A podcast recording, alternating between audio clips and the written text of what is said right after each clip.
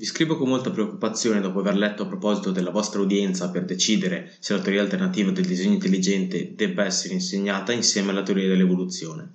Penso che siamo tutti d'accordo sul fatto che sia importante per gli studenti ascoltare diversi punti di vista, in modo che possano scegliere autonomamente la teoria che secondo loro ha più senso. Mi preoccupa tuttavia il fatto che gli studenti abbiano la possibilità di ascoltare solo una teoria del disegno intelligente. Ricordiamoci che esistono molteplici teorie sul disegno intelligente io e molti altri in tutto il mondo abbiamo la solida convinzione che l'universo sia stato creato da un prodigioso spaghetto volante.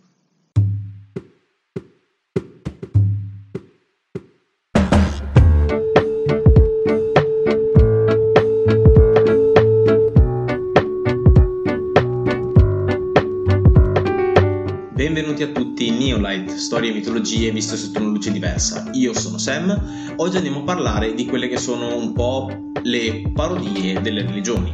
Il pastafarianesimo da una parte, l'invisibile unicorno rosa dall'altra. Parleremo infatti oggi del perché si è arrivati ad avere delle religioni parodistiche, cosa sono e perché in un certo senso sono molto importanti per noi.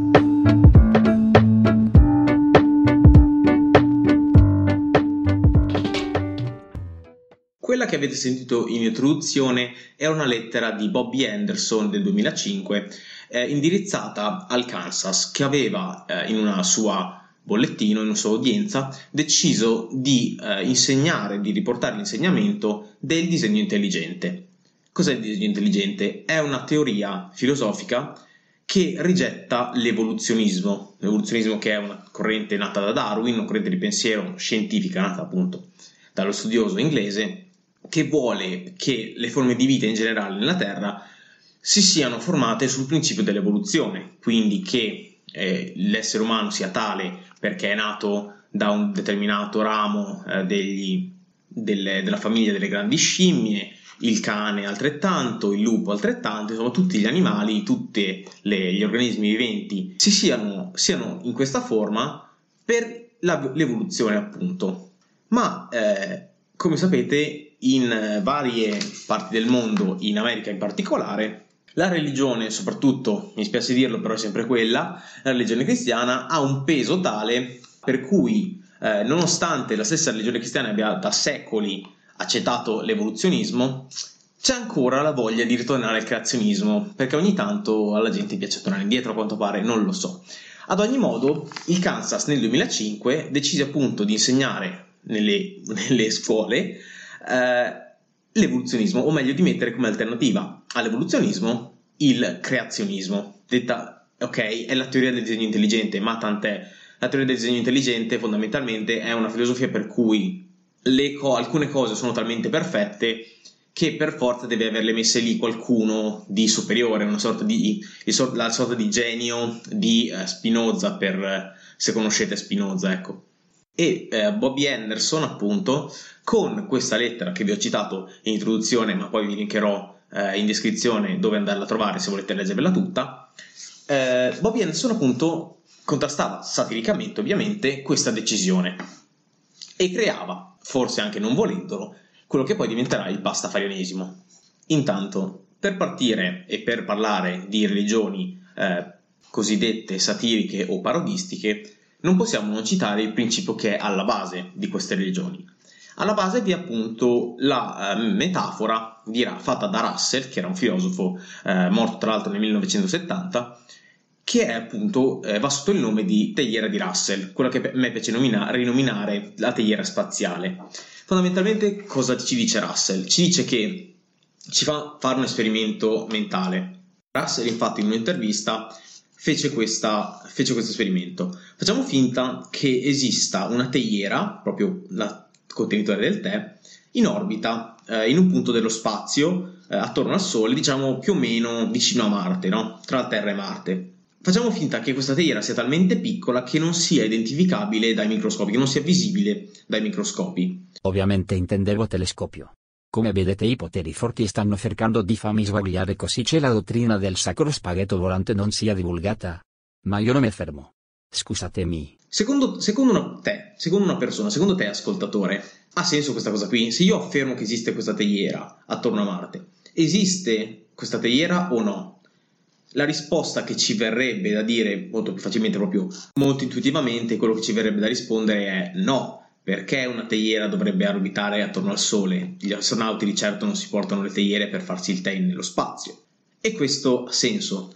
Il discorso è, e allora perché se noi diciamo che, se io, affermo, anche credendo che una teiera ci sia, questo appunto viene determinato come implausibile, ma se io comincio a dire che invece di una teiera esiste una sorta di entità invisibile che oltretutto governa ogni cosa, è onnipotente, ma non si può vedere, non si può dimostrare, allora questo comincia a essere creduto da miliardi di persone. Non so se avete seguito il passaggio, ma più o meno è questa la definizione. Addirittura poi arrivarono eh, un sacco di eh, persone a commentare, ovviamente ad espandere il concetto e altre, altrettante a criticarlo. Quello che dobbiamo tenere, che è fondamentale da questa teoria di Russell, dalla teoria spaziale, è che l'onere della prova di una teoria non è tanto di chi la vuole eh, smentire, quindi lo scettico, ma della persona che lo propone. Ora, qual è il, il concetto fondamentale che sfata Russell e che comincia diciamo, a rompere all'interno dell'immaginario? È che all'interno della mente umana esistono delle cose che sono, state nat- che sono nate anche da un punto di vista utilitaristico, come a livello politico a livello religioso sono ad esempio lo Stato da una parte e la religione dall'altro, e che sono diventate fondamentali perché all'inizio avevano una fortissima funzione di eh, sopravvivenza, ad esempio eh, per determinate culture, ad esempio quella musulmana, è fondamentale non mangiare il maiale. Perché questa cosa? Perché il maiale è una carne molto grassa che eh, tra l'altro utilizza un sacco di acqua per essere digerita e se sprechi un sacco di acqua all'interno delle, del, di quelli che sono i territori principalmente abitati dalle popolazioni musulmane, almeno nel periodo in cui è nato, mangiare il maiale era un po' come rischiare una disidratazione, quindi è per quello che nasce la proibizione della carne di maiale. Non è che odiavano il maiale perché sì, ci sono dei motivi ben precisi, ovviamente osservati nel corso del tempo e che poi sono stati canonizzati nella religione per utilizzare per avere una forza maggiore per imprimere nella gente questa formula di sopravvivenza. E questo va benissimo. Qual è il problema? Il problema è quando questo meccanismo di sopravvivenza, come appunto diventa anche la religione, diventa talmente forte nella mentalità talmente radicato e a cui ci si tra l'altro affida anche per risolvere degli, delle cose che sono inspiegabili, ad esempio cosa sia dopo la morte, perché la, esiste la vita, perché dobbiamo andare avanti a lavorare tutti i giorni se dopo moriamo e non resta niente di noi. Insomma, tutte queste cose possono essere risolte soltanto a livello ideologico, quindi a livello anche di religione. Però il problema è che quando l'essere umano si attacca troppo a questi concetti, rischia di elevarli a un livello tanto superiore che diventano appunto indistruttibili. E tra l'altro, per questa indistruttibilità, perdono anche tutti quei requisiti che dovrebbero essere necessari per qualsiasi altra cosa. Faccio un esempio. Lo Stato, quando si parla soprattutto di concetti di anarchia, che poi tratteremo comunque in questo podcast, viene sempre visto dai non anarchici come qualcosa di indistruttibile, come qualcosa che deve sempre esistere perché esista la convivenza civile, ad esempio. Ma questo è un'assunzione presa come un dogma perché non è effettivamente dimostrata questa cosa.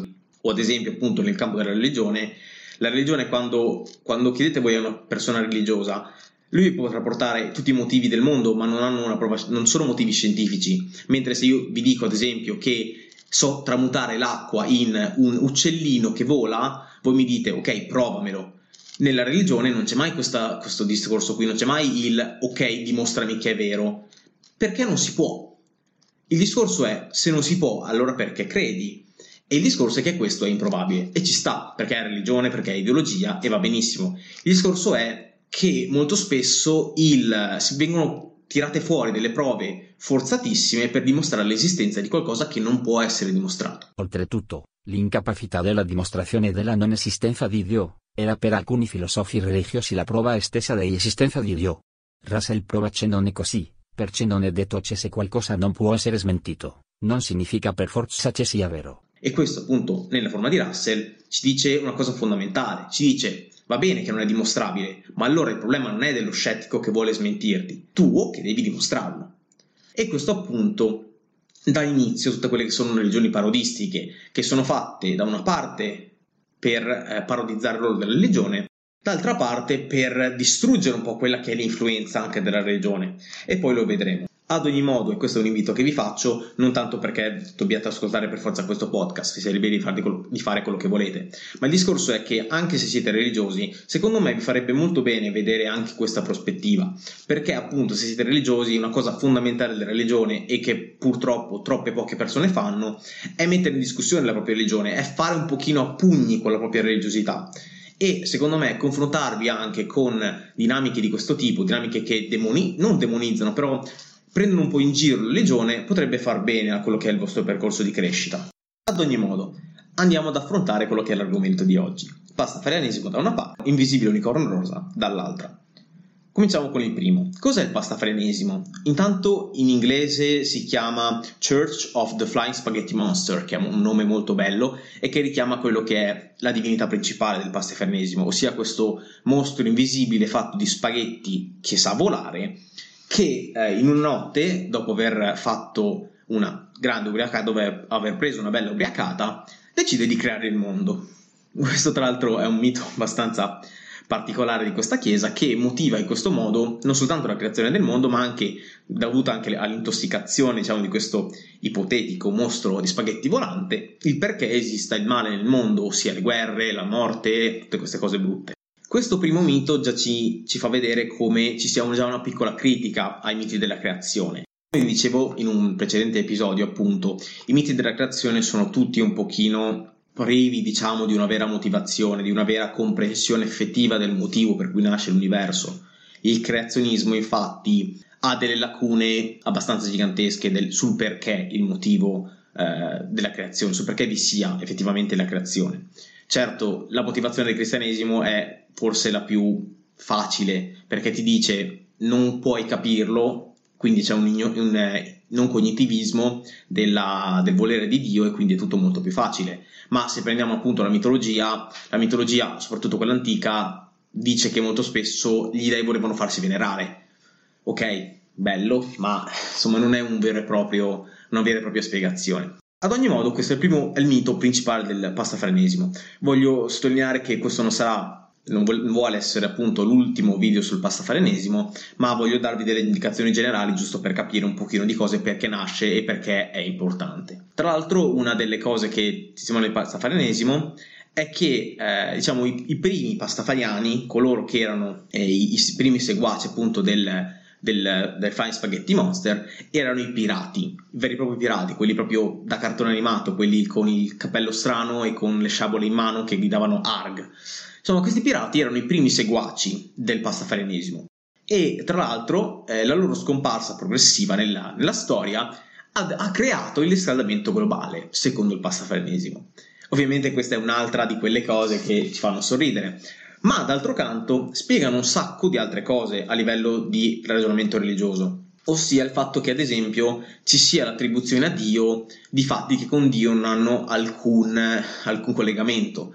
Avete presente quando il chirurgo opera una persona e la salva dalla morte, la porta ai suoi genitori, dicono ehi tuo figlio sta bene e il genitore dice oh grazie a Dio, meno male che ho pregato. Insomma, queste sono un sacco di attribuzioni che però effettivamente non hanno un, collega- un collegamento scientificamente provato.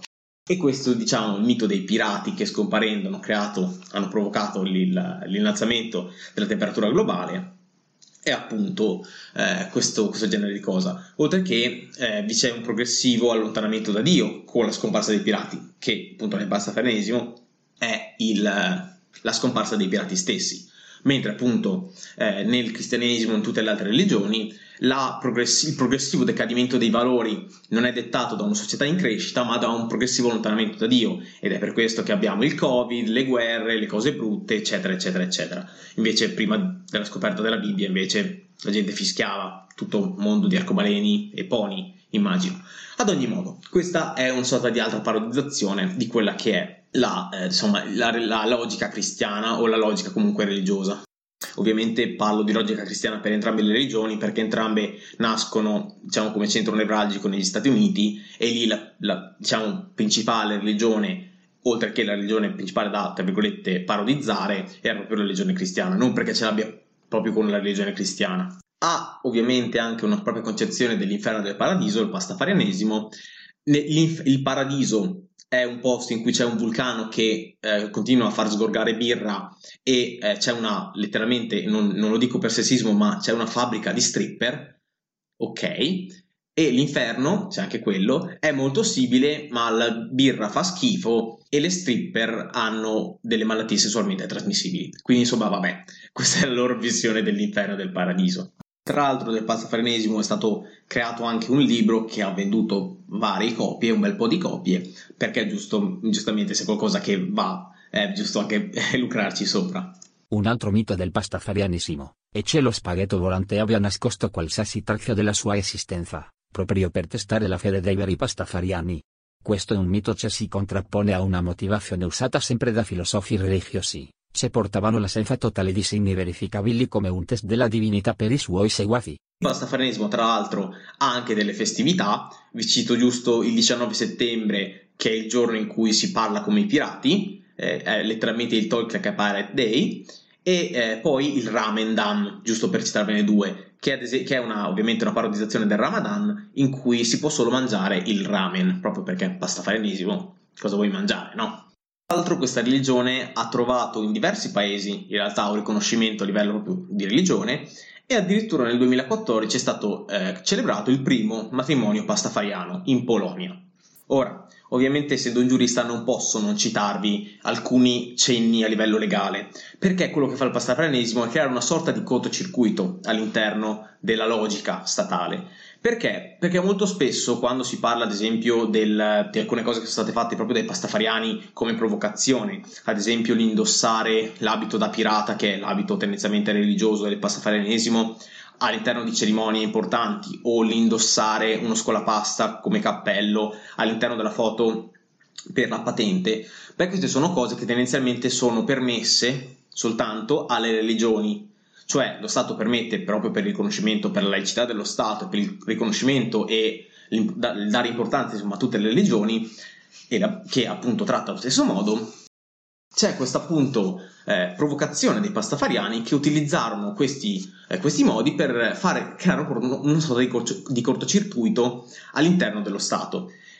E qual era il cortocircuito? È il fatto che non venendo approvate, perché molto spesso appunto la gente non concepiva uno scolapasta in testa come, eh, come un indumento religioso, appunto lo Stato negava la possibilità di avere questo, questo copricapo e creava un cortocircuito, perché quella era una religione, ma non veniva appunto rispettato il volere eh, del religioso per motivi riconoscimento, che tra l'altro era un po' uno sfidare un'autorità diversa, perché dire cosa sia religione e cosa non lo sia è sempre appunto una convenzione e appunto questo creava non pochi problemi all'interno della legislazione. Diciamo che appunto lo Stato era costretto o a cedere e quindi a riconoscere il pastafanesimo come religione o a non cedere e quindi a discriminare fondamentalmente qualcuno che credeva in una religione parodistica ma che comunque può essere benissimo classificata come una religione e che tra l'altro tanti stati accettano. Chiudo parlandovi della, del movimento che è nato in Italia del pastafarianesimo. Infatti dal 2012 esiste la chiesa pastafariana in Italia, il cui sito è linkato nelle note dell'episodio, che eh, grazie al pastefice, non pontefice ma pastefice Giorgio De Angelis appunto eh, fonda un suo sito web, fonda una propria organizzazione e è tutt'oggi attiva con diverse campagne. Ora, le campagne sono principalmente volte, soprattutto in Italia, a diciamo, rompere quelli che sono dei paletti eh, che stanno lì da tantissimi anni e che diventano, soprattutto ai, ai giorni d'oggi, delle problematiche abbastanza importanti e abbastanza sentite. È una chiesa, un'organizzazione progressista, parareligiosa potremmo dire, e che mira appunto a rompere quelli che sono gli schemi eh, molto spesso antiquati della religione cristiana. Eh, la prima domanda che potreste, potrebbe sorgere è: ma c'è proprio bisogno dei pastafariani?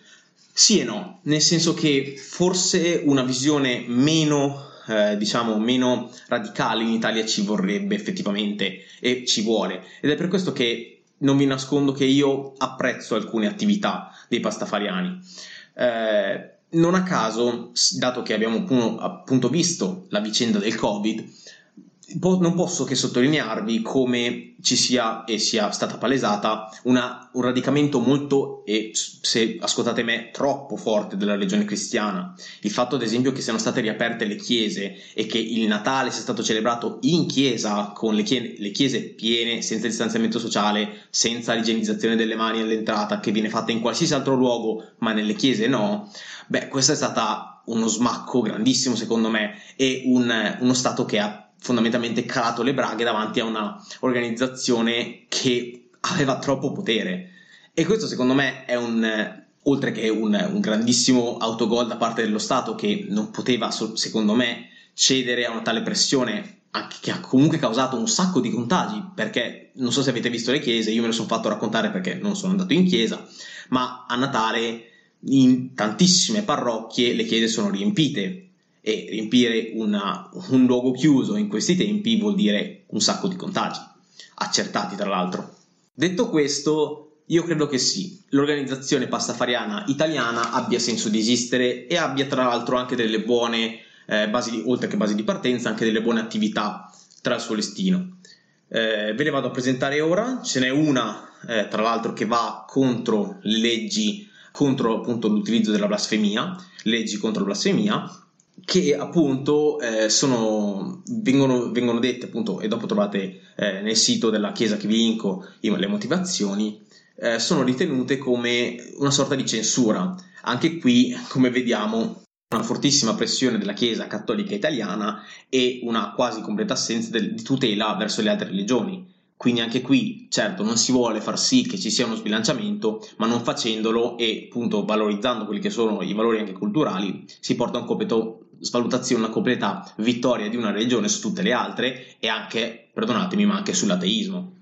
Vi è inoltre una campagna dedicata alla lotta contro l'omotransfobia, eh, oltre co- contro l'intolleranza, contro la bifobia e tutta un'altra serie di eh, diciamo, fobie che mis- eh, mirano ad avere una vera uguaglianza tra la popolazione e una campagna contro le leggi contro l'eutanasia. Quindi fondamentalmente è un'organizzazione molto progressista, diciamo più verso i valori della sinistra, eh, che agisce in Italia.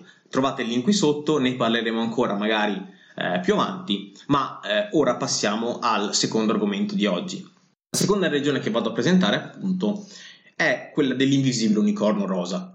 Questa è un'altra regione parodistica che non si basa appunto su un mostro di spaghetti volante, ma su appunto un invisibile unicorno rosa. Questa infatti è una dea, una sorta di dea che prende la forma di un unicorno che è allo stesso tempo invisibile e rosa. È invisibile proprio perché eh, deve avere questo fondamentale concetto per il cui nessuno deve essere capace di riconoscerlo, di, di, di vedere se è vero o falso. Ed è rosa perché rosa è il miglior colore che esista, oggettivamente. Tra l'altro, il concetto di qualcosa che è allo stesso tempo colorato ma invisibile è ripreso dalle culture asiatiche. Eh, ad esempio, la leggenda del filo rosso del destino, invisibile, è una leggenda famosissima del Giappone.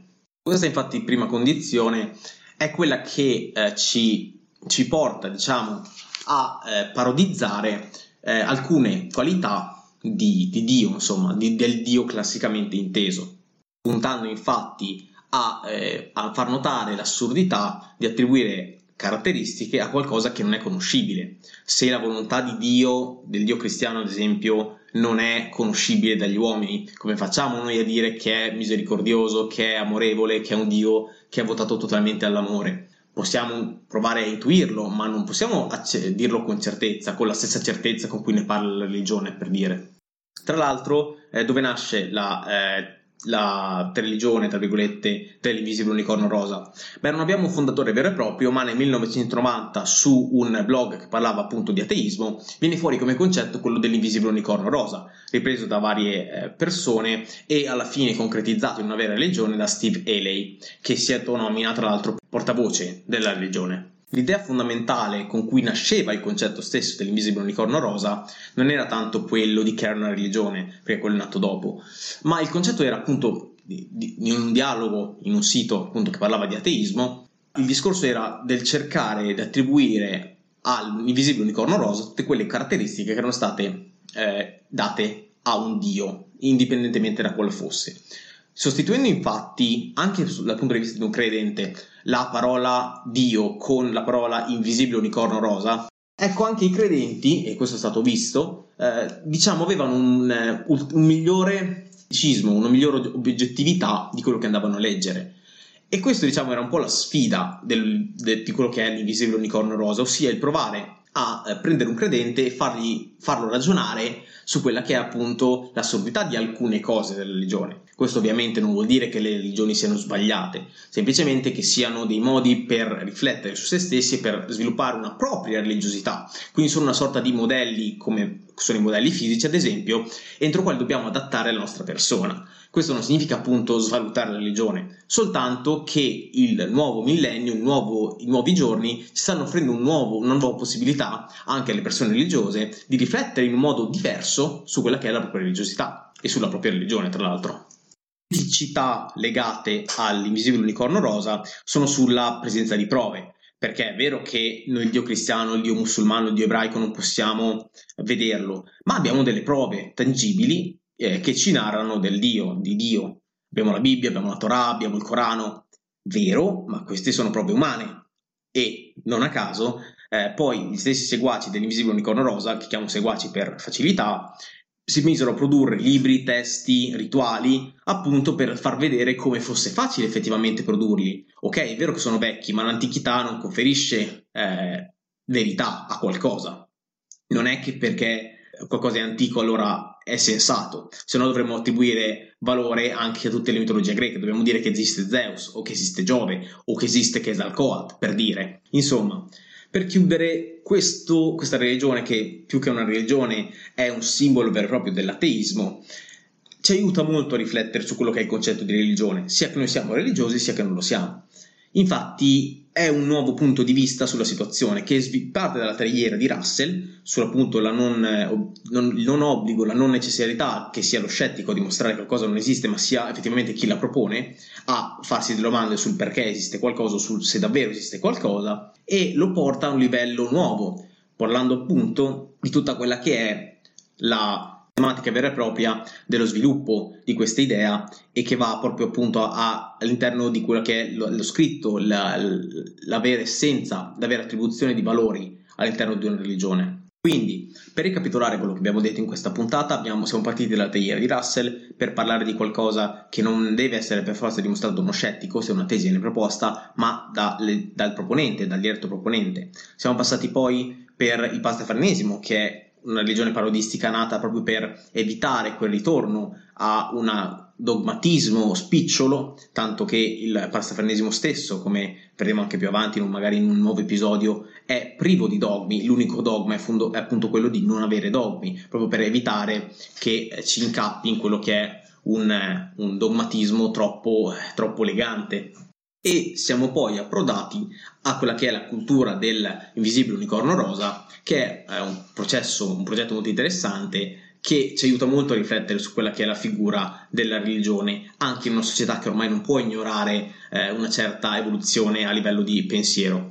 Insomma, quello che abbiamo imparato oggi è che più andiamo avanti e più la religione deve mettersi a fare dei ragionamenti, i credenti devono mettersi a fare ragionamenti e le persone devono cominciare a capire esattamente cos'è la religione, ossia un metodo per vivere meglio la propria vita, per darsi delle spiegazioni, ma che non può essere preso dogmaticamente e affrontato senza alcun tipo di ragionamento. Inoltre, la forza che queste religioni hanno e l'impatto anche che possono avere non deve essere visto come una sorta di presa in giro per la religione, ma deve essere una forza che deve aiutare a travolgere gli elementi negativi della religione, quelli magari legati a un certo periodo temporale e che ad oggi non sono più assolutamente utili a noi. La religione infatti deve essere uno strumento per vivere bene e di certo non possiamo vivere bene se viviamo come vivevamo duemila anni fa. Insomma, quello che vuole essere questo episodio è una informativa su quelle che sono le principali religioni satiriche sviluppate negli ultimi 30 anni e vuole anche essere una sorta di invito per chi ascolta a cominciare a porsi delle domande effettivamente su quello che è la propria spiritualità e la propria religiosità. Queste religioni infatti non vogliono avere la pretesa di dirci cosa è giusto e cosa è sbagliato, soltanto darci una nuova prospettiva su come ragionare. E questo tra l'altro è la pretesa anche e la provocazione di quello che è Neon Light. Un podcast che vuole cercare di darvi un'analisi diversa e anche nuovi spunti di riflessione sulle cose. spero di esserci riuscito.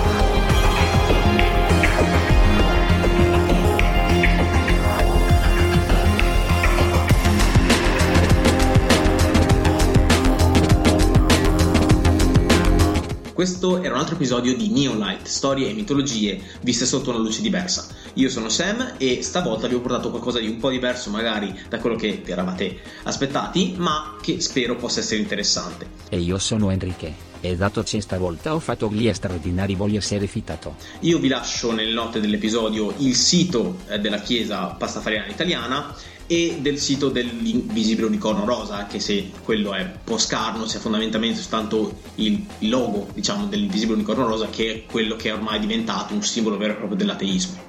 Ad ogni modo, ve lo lascio nell'episodio se siete curiosi di dare un'occhiata. Io vi saluto, vi do appuntamento al prossimo episodio. Mangiate la pasta con moderazione e accertatevi che non stia fluttuando prima di addentarla. Ci vediamo al prossimo episodio. Arrivederci. Grazie Anceda Enrique. Ricordatevi di lodare sempre il grande spaghetto volante. Al prossimo episodio, amici carboidrati.